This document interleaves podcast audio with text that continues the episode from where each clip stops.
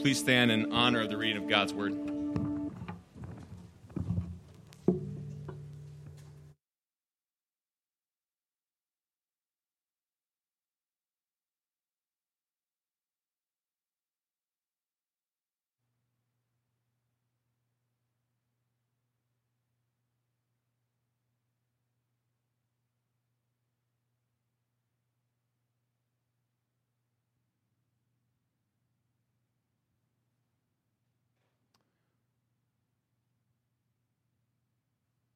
Our passage, scripture reading this morning, comes from the book of Matthew, chapter 10, and we're going to read verses 1 through 15, where the Holy Scriptures read.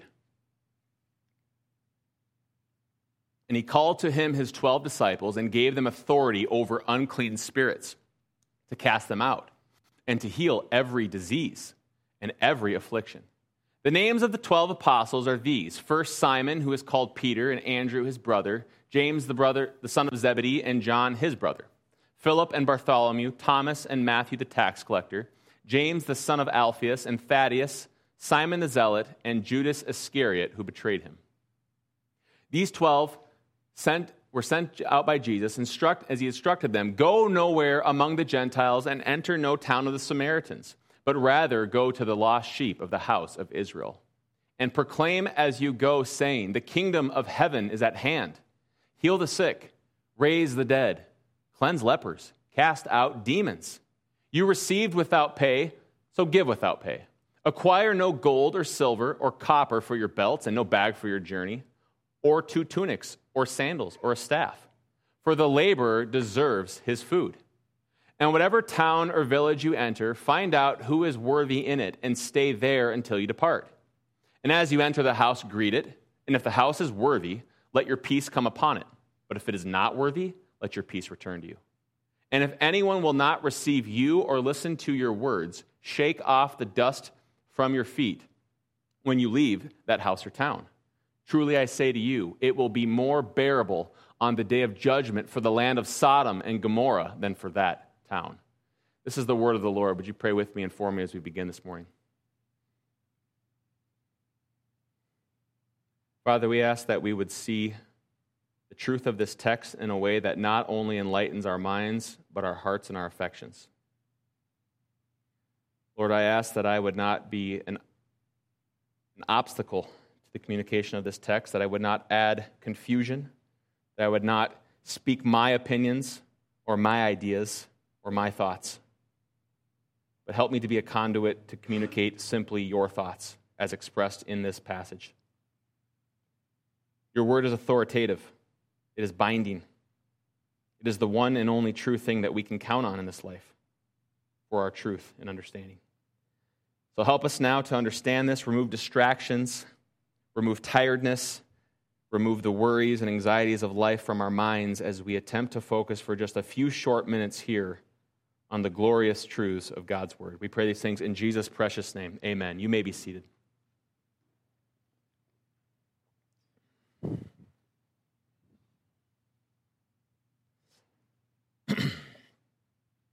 Listen, my children, and you shall hear of the midnight ride of Paul Revere.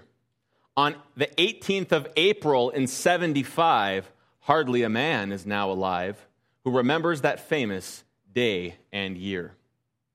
It was the spring of 1775 when the famous words rang out into the night The British are coming. The British are coming. For on that night, a man became a legend as he set out and rode into the night out to Lexington, Massachusetts, to warn the people that the regular Army redcoats were in fact finally coming. See, the American colonies had received word that the British Army was moving in to arrest both Samuel Adams and John Hancock, and that they would then proceed on into Concord to destroy their military stores of gunpowder, ammunition, and cannons that had been stockpiled there. And so, upon receiving this information, Paul Revere set out in the middle of the night. He didn't pack a bag, he didn't settle his affairs, he didn't bring any food with him. He just set out in order to bring this most important message.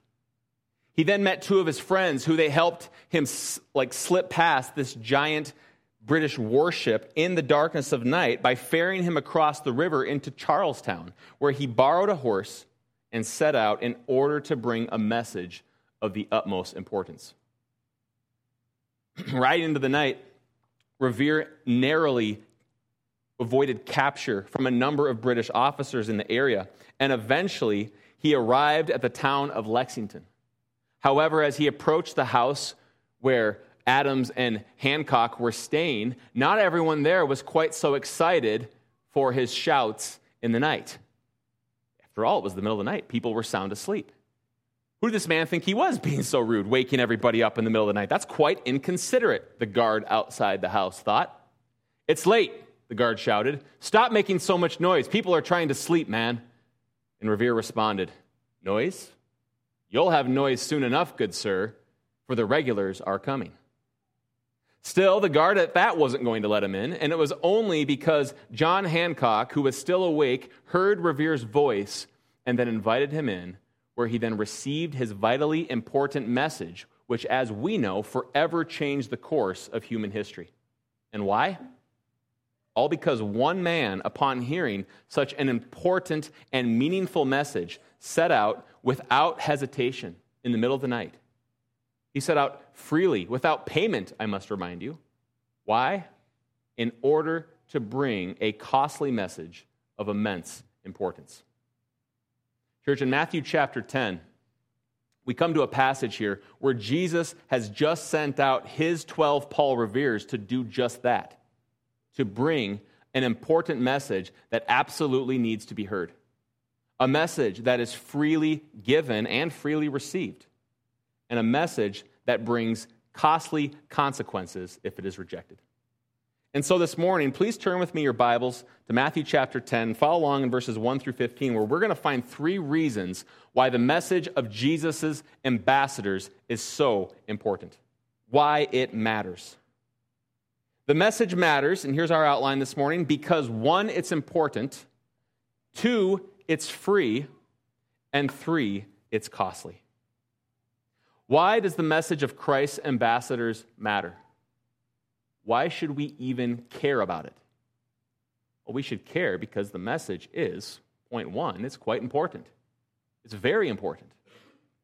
Has anyone here ever gotten one of those really important messages left on your voicemail? You know the ones I'm talking about where it starts with, This is a really important message. Anybody ever got one of those? It gets your attention right away, though, doesn't it? At least at first. Because, hey, who wants to miss a vitally important message? Not me. I don't want to do that. But then it goes on to say, this is an important message about your car's extended warranty. And then you suddenly realize this is, they lied to me. This isn't quite so important. Now, here's the thing we live in a culture where we are constantly being told by somebody that they have something very important to tell us. And usually that comes out in the form of selling us something, getting something out of us. And because of this, this makes it quite easy for us to be like that guard who's like, be quiet, I'm going back to sleep. I don't care what you have to say. I know you think it's important. My car's fine. I don't even have extended warranty on my car. Why are you calling? We can easily get that way. But here's the thing just as Revere was actually bringing an important message, so too are the ambassadors of Christ. It's equal, it's actually more important. And what exactly is that message? It's not about your car's extended warranty, it's actually a whole lot closer to the warranty of your soul. And that's a pretty cringy analogy, so I'm just going to move right on beyond that and cut to the chase here. Do you know what the message of Jesus isn't? It's not God loves you and has a perfect plan for your life. Anybody ever heard that one before? It's not it. You can turn on the TV, you'll hear a whole lot of people selling you that. Nor is Jesus' message God sees your pain, your hurt, and your suffering, and he wants to make the boo boos better. That's not it either. Nor is it God, oh, he just needs you in his life. He left heaven to come after you because he couldn't have heaven without you. That's not the message of the gospel. What is the message of the gospel? What is this message? To simply put it, it's this repent, for the kingdom of heaven is at hand. Which basically means what? Lay down your arms, you rebel sinners, for the king is coming to conquer his enemies. Stop your treasonous traitoring and bow the knee. But that doesn't sound very welcoming. That doesn't sound very affirming, though, does it? You're right, it doesn't. That message is a message that will absolutely offend people. It will frustrate guards who just want to sleep in the middle of the night and not be awakened to this truth. Which of us likes being woken up suddenly in the middle of the night with a message to get out of bed? Not me, not ever. It's uncomfortable. It messes up my plans. It ruins my dreams, literally. But so what? So what if people don't want to be disturbed by their blissful slumber? So what if people don't want to be woke up in the middle of the night? Because the reality is, if they aren't woken, woken, wakened, whatever, they don't wake up, they're not going to hear the important message that they need to hear, and they're going to miss out in a vitally crucial way. Now, why do I say the important message here is a message of repent, for the kingdom of heaven is at hand? Why do I say repentance? That's what Matthew says, right? Remember way back in chapter 3 what our wild haired, locust eating friend John the Baptist said when he was preaching in the wilderness? Here's what he preached Repent, for the kingdom of heaven is at hand. All right, which is exactly the same message that Jesus was preaching, which is what? Repent, for the kingdom of heaven is at hand. It's the same message. And this is precisely the same message that Jesus sends his disciples out to preach. He doesn't say, hey, go, go tell all these people in these towns that God, that God just loves you and he wants you to have a happy, thrilled, awesome life. It's not the message. It's repent, for the kingdom of heaven is at hand. It's a warning. It absolutely is. And this is precisely the message that they went out and preached. But wait a minute, look at verse 7. It doesn't say the word repent there, does it? Uh oh, preacher, gotcha. Doesn't say that. Doesn't say, it just, just says the kingdom of heaven is at hand. I don't see repent. Well, that's because the word repent is implied here. See, Matthew assumes you've read the first nine chapters of his book. You didn't just jump in cold turkey to find a verse and pull it out of context and throw it on a nice coffee cup. He assumes you read the first nine chapters of the book, which is how then you would know that this repentance is implied. But regardless, I can cheat here and I can show you what Mark says when he tells the same exact event, the same exact story here of God's of Christ sending out his disciples. He says this in Mark 6:12. So they went out and, repla- and proclaimed, there we go, that people should what? Repent. The point is this repentance is fundamental to the gospel message of Jesus Christ because without repentance, and hear me when I say this, please, without repentance, you don't get into the kingdom. Full stop. You don't. You do not get into the kingdom. That's why the warning, the message is repent, for the kingdom of heaven is at hand. A few verses here I want to show you this. Acts 3:19. Repent, therefore, and turn back. That's what repentance is. It's turning from your sin, that your sins may be blotted out. 2 Peter 3 9, the Lord is not slow to fulfill his promise, as some count slowness, but is patient towards you, not wishing that any should perish, but that all should reach repentance. And then the classic 1 John 1 9, if we confess our sins, he is faithful and just to forgive us our sins and to cleanse us from all unrighteousness. I think the Bible is crystal clear on this matter. Repentance is a vital and necessary component to being born again. And in order to repent, what does that mean that we got to do? How do we repent? What's that look like? Well, it means, first off, you got to come to see your sin as God sees your sin. Sin's not a mess up, sin's not a boo boo, sin's not an owie, it's not a mistake, it's not just making a slight error. What is sin? Sin is wickedness. Sin is rebellion against a holy God. And might I remind you, an all powerful holy God who is completely just and who will by no means spare the guilty.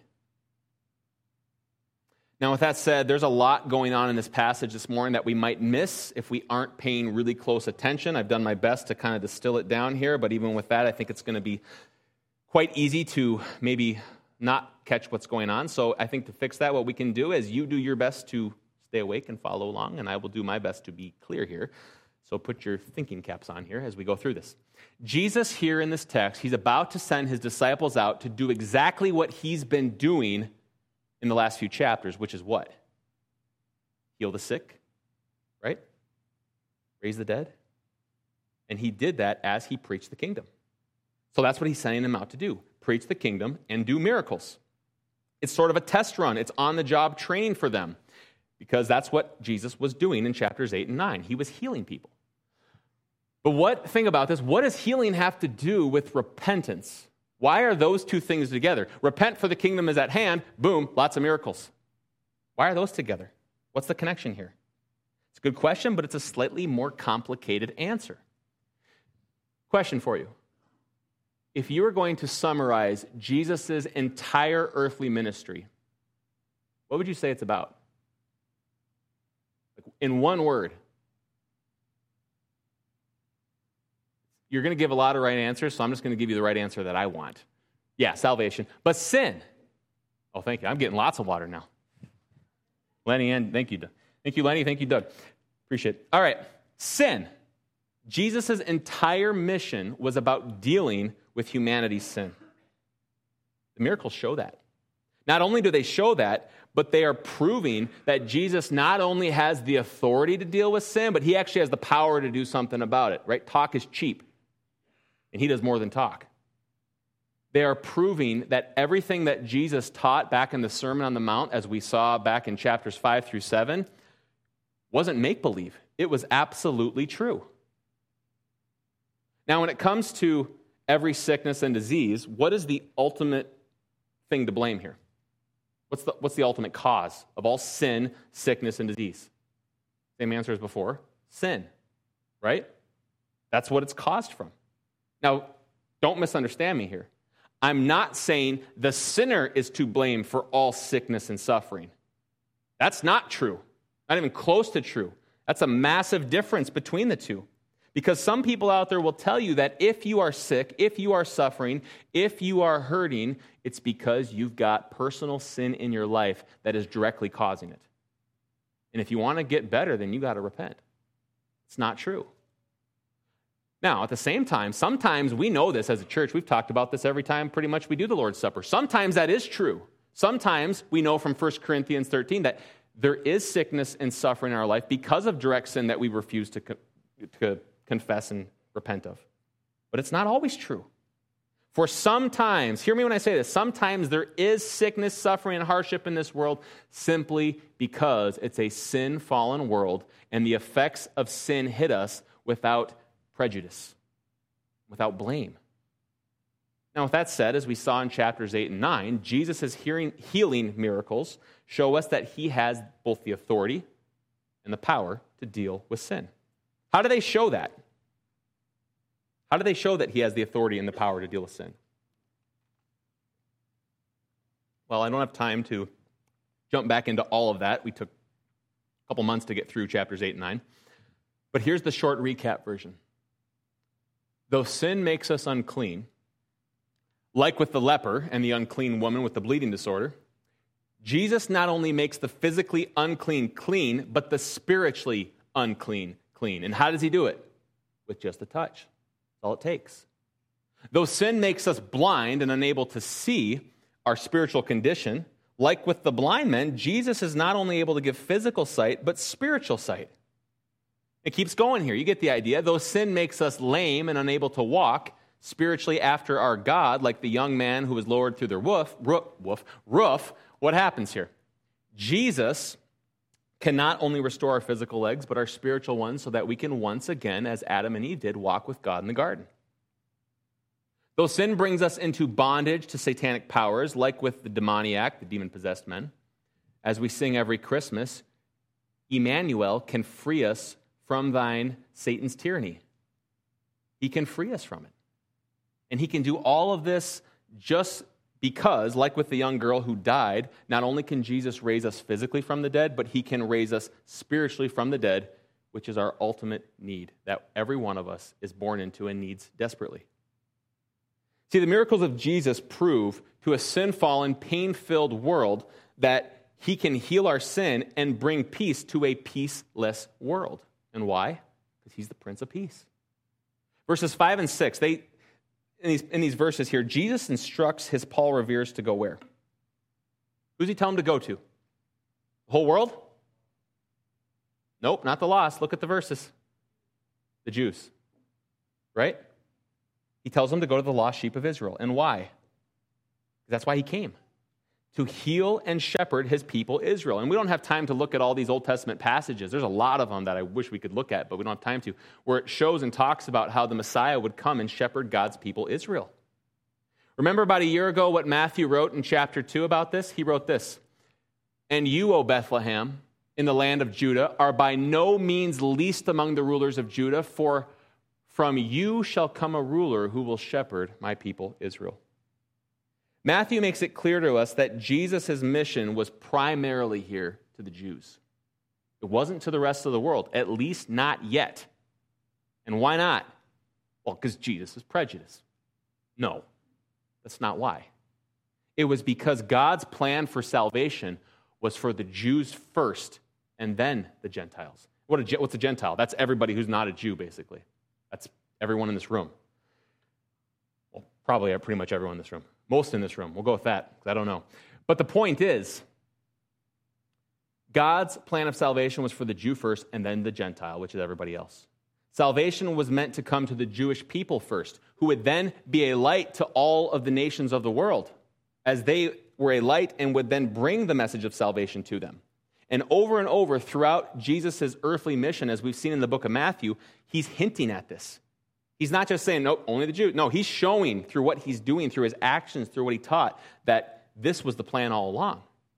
Uh, Richard Dawkins is an atheist who um, I've spent a lot of time reading because I'm really into apologetics. But, anyways, he made a point, I remember a while back, he said, Jesus would have rolled over in his grave if he would have seen that Paul brought the message to the Gentiles. Well, for one, Jesus isn't in his grave, he rose from the dead. But second off, that's absolutely not correct.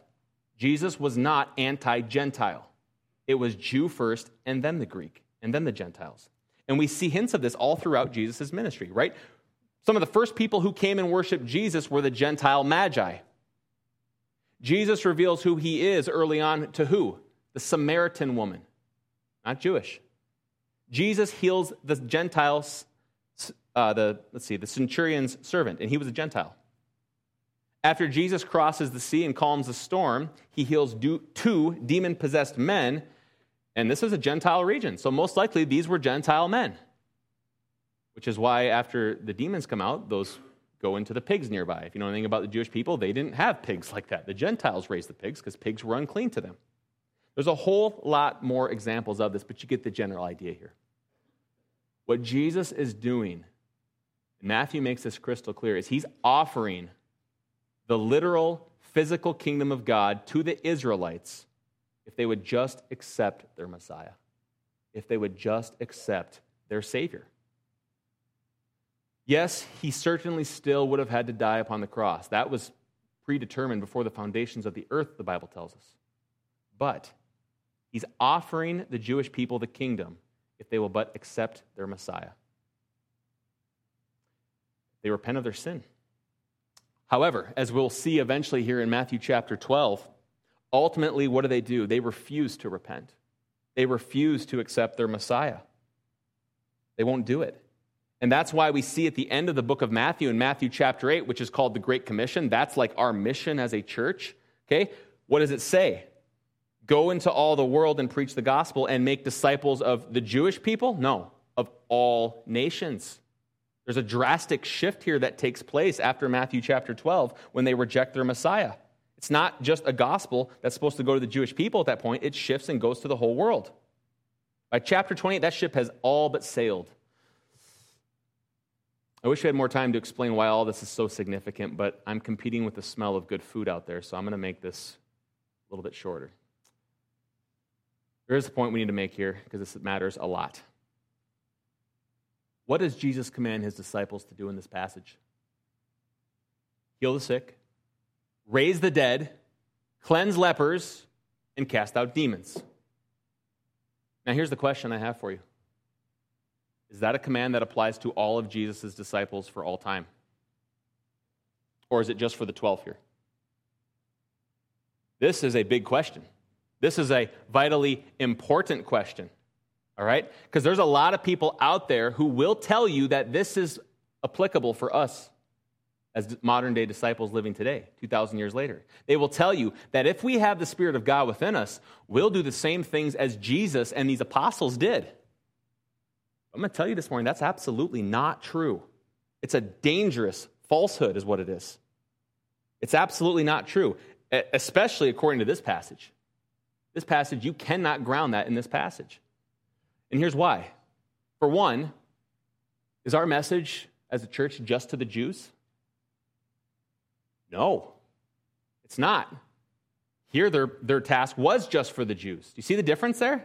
There's obviously a difference. We bring the gospel to everybody. They did just to the Jews here. So that's definitely a difference.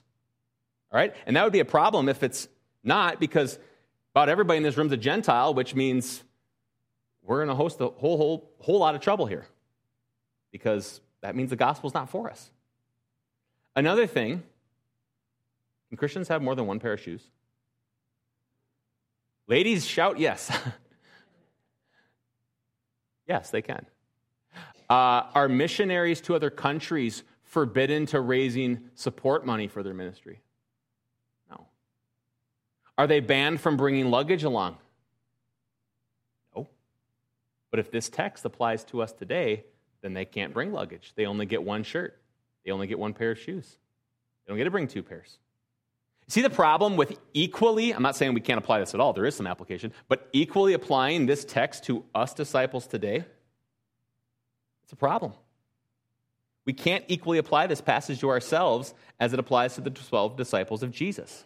Not only would that make Scripture a huge, massive walking contradiction of itself, but it would make evangelism and bringing the gospel to the ends of the earth a ridiculous task.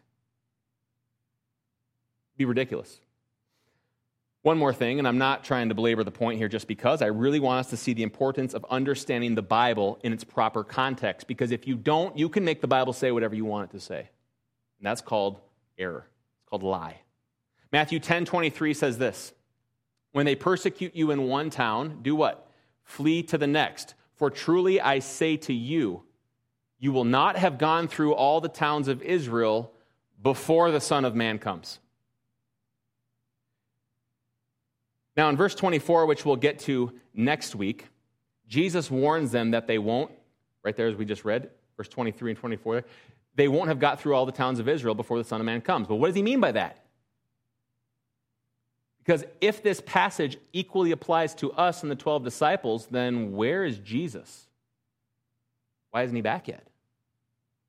Christian missionaries have already gone through all, the, all these towns, right? The gospel's reached all the towns of Israel. That's not a 2,000 year long job. They got that done pretty early. See the problem here? Well, this passage does apply to us. This passage does not equally apply to us, church. It can't, right? There is a dispensational difference going on here in this text, and so we can't equally claim it fully for us as the disciples did. It applies to us differently. When Jesus says here that he will not have gone through all the towns of Israel before he comes back, he's not talking about his second coming. He's not. He's talking to the 12 disciples specifically, letting them know that it won't be a very long before he comes and joins them, right? He sends them out. He's like, don't worry, before you, before you get through all the towns, I'll, I'll came and joined you. So it's important to have us, when we look at the scriptures, to look at scripture in its context, not to just cherry pick verses out and apply it to us because, hey, that sounds good. We have to look at the context. The context matters. The reality here is then, it does not apply to us equally. At the same time, here, Jesus' task was their task which is exactly why he gave them apostolic authority, as verse 1 says. He gave them authority to do what? To heal the sick, raise the dead, cleanse lepers, and cast out demons. He gave them authority, not you, not me. You can't do that. I cannot do that. And the reason he gave them this ability was why? To prove the message was authentic.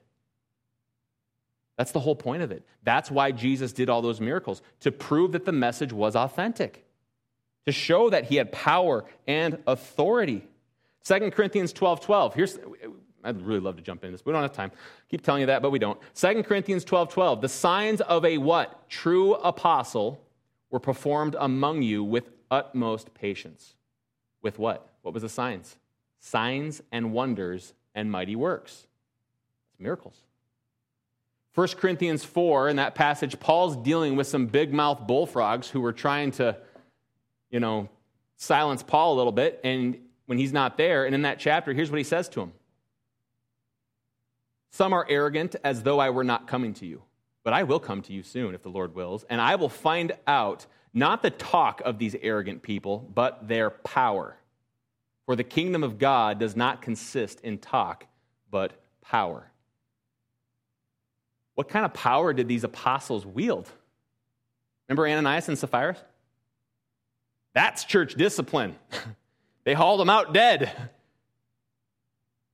This is power that is a whole lot more powerful than those we see on TV lengthening legs and getting rid of migraines temporarily.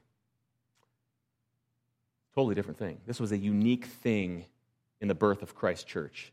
And it was unique. And that means it was unique to the early church. It's no longer here. 1 Corinthians 4 9 says this For I think God has exhibited us apostles as what? Last of all. What does last of all mean? It means last of all. Last of all, what? Of all the prophets, of the revelation that was coming out. Because he says, it goes on, it says, we become a spectacle to the world, to angels, and to men. They were last. The apostles were the last true prophets of God who brought in the new revelation of Christ. It was a vitally important revelation. What's revelation? It's God's truth, His message. It's a vitally important God given message to the church, and this authority was validated by the remarkable signs and wonders that they performed. It fit with the rest of Scripture. It passed the test for prophecy, which we find all over in Scripture, not just the New Testament, but the Old Testament, which is 100% accuracy.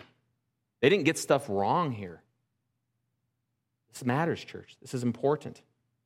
One pastor I, uh, I, follow quite a bit, he put it this way. He said, The number one issue the Western church is facing today is where does our authority ride?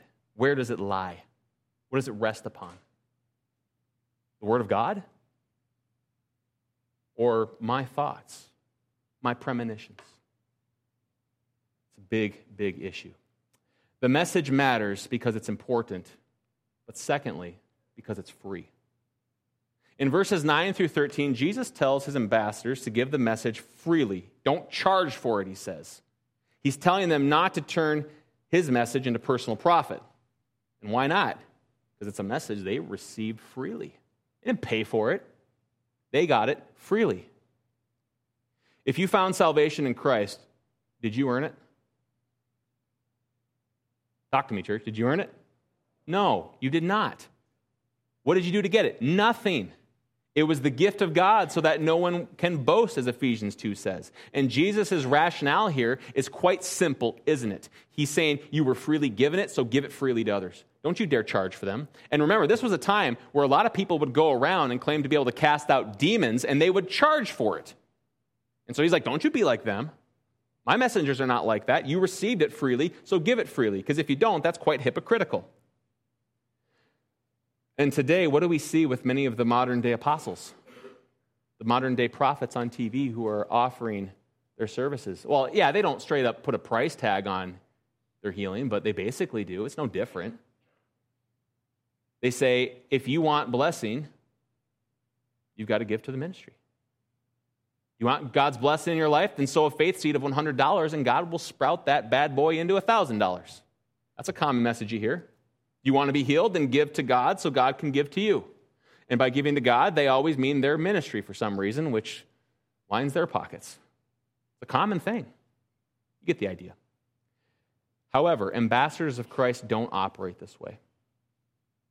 We simply share what we've been given, which is a message of hope and peace through Jesus Christ, who is the Savior of the world. And to the degree to which you've experienced Christ's healing is the degree to which you will urgently bring the message of good news to those who desperately need it. Why does Jesus tell the disciples not to carry a staff and to only bring one shirt and not two? Why is he telling them to travel so lightly here? Because it's an urgent message. Go now. The Messiah is here. He's come. The shepherd of Israel has come for his lost sheep. There's an urgent message that makes Paul Revere's message look like someone calling about our car's extended warranty by comparison. By comparison, all other messages are pointless. For Christ's message is the most important message of them all. It tells us that the deliverer has come, the Redeemer is here, the Savior of the world has arrived. And he's come and offering salvation freely and fully. You don't have to work for it, you don't have to buy it, you don't have to be lucky enough like you got to win the lottery. You simply receive it freely and fully by grace through faith in Jesus Christ as you repent of your sins and trust in the one and only Savior who buries our sin as far from the east is from the west. However, if you don't accept it, if you go back to sleep because it's irritating to hear, it's uncomfortable, if you don't respond to Christ's ambassadors who bring the gospel message of good news, it will be the most costly mistake you will ever make. Which leads us to our third point. The message matters because it is important, because it is free, and third, because it is costly.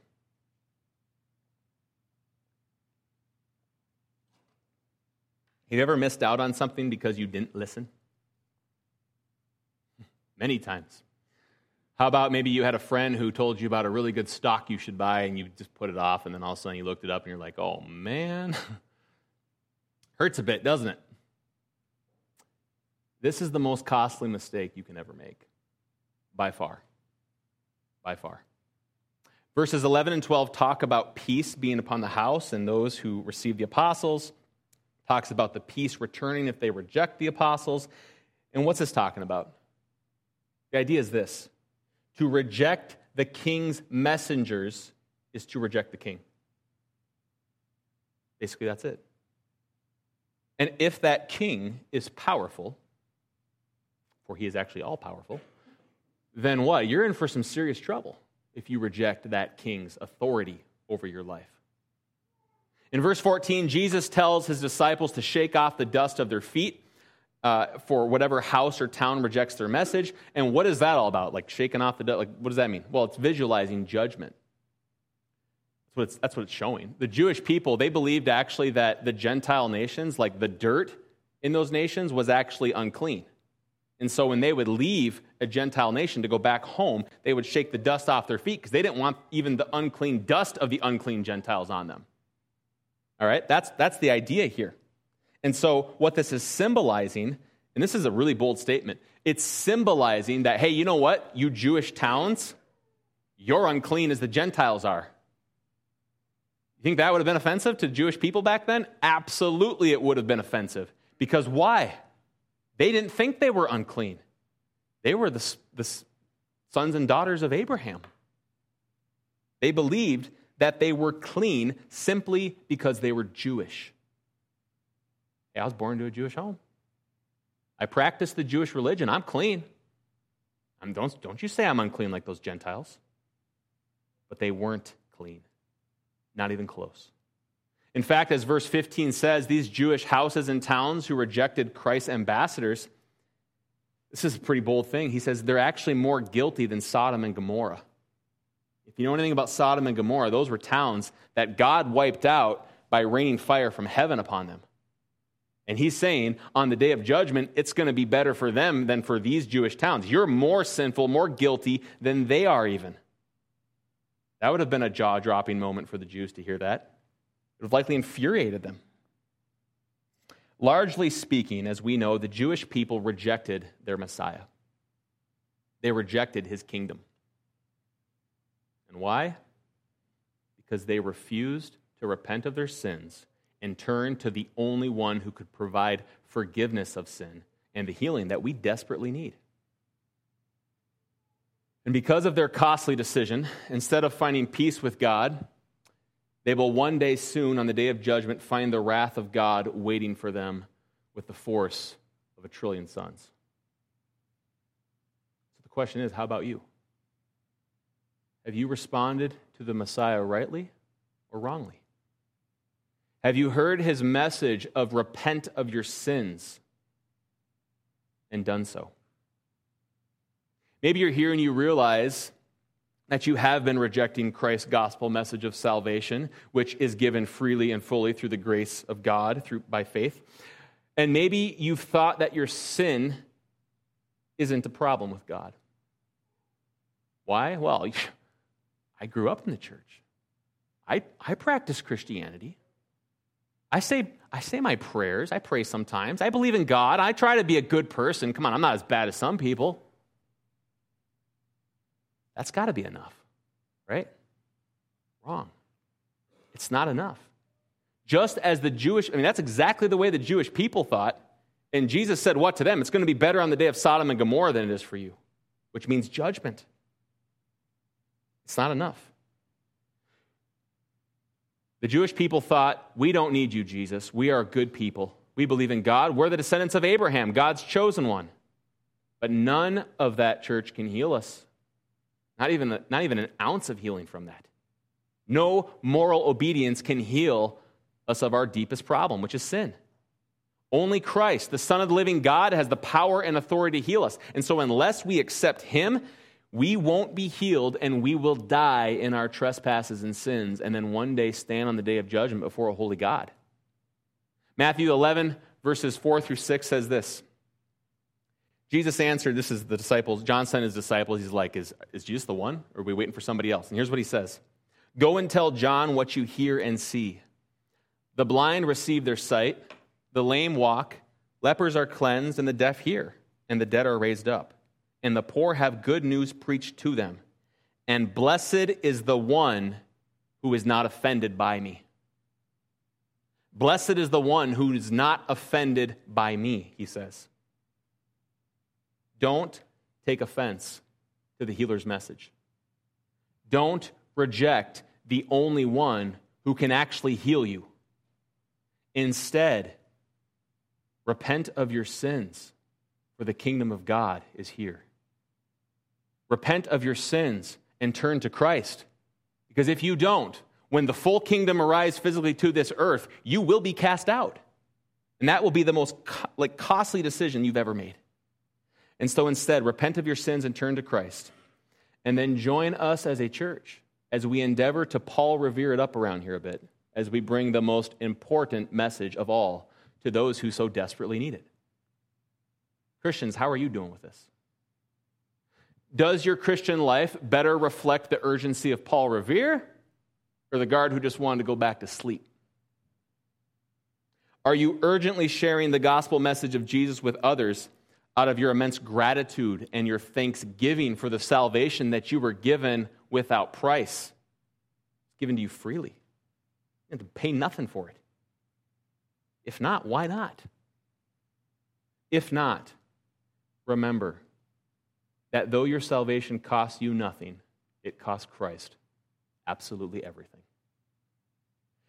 It cost Christ the cross, where he suffered, bled, and died as payment for your sin, for my sin. As the scripture says, by his stripes and wounds we are healed. Are you thankful for that? Does your life show that you are thankful for that? Surely these are things that we should be pondering and examining in our hearts this Thanksgiving season. For we, the saved and redeemed people of God, have the most important reason of them all to be just so thankful. Why? Because we have received salvation, we've received pardon for our sins. We've been reconciled with God. We've been brought back into the garden. And we were brought back in because Christ, the most costly and precious one of all, laid down his life so that we might receive the gift of salvation by grace through faith. It's the most important message of all, church. May we as a church never forget this and do everything that we can to bring this important message to those who so desperately need it. Father, I thank you for this text. There's a lot in here today, Lord. A lot we only got to cover at a surface level, but we ask that through the power of your Spirit,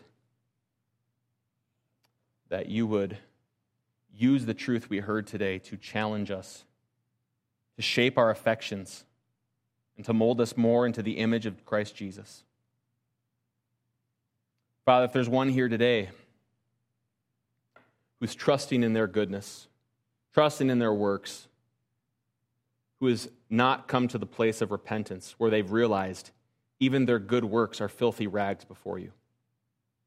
I pray for them especially, Lord, that they would, right now, today, trust in Jesus, repent of their sins, and receive salvation freely and fully through Christ. Father, I pray for the Christian today who's been wandering, who has maybe at one point in their life realized the urgency of the gospel message, but they're back asleep because it's comfortable. I pray, Lord, that you would pull them out of their comfort zone, that you would wake them up, and that they too would go out as ambassadors for Christ and preach the message to repent, for the kingdom of heaven is at hand. Help us to be ready for Christ's appearing. Help us not to shrink back when we see the glorious one appear and be ready for him. We pray these things in Jesus' precious name. Amen. You stand with us as we sing our closing song, All Creatures of Our God and King.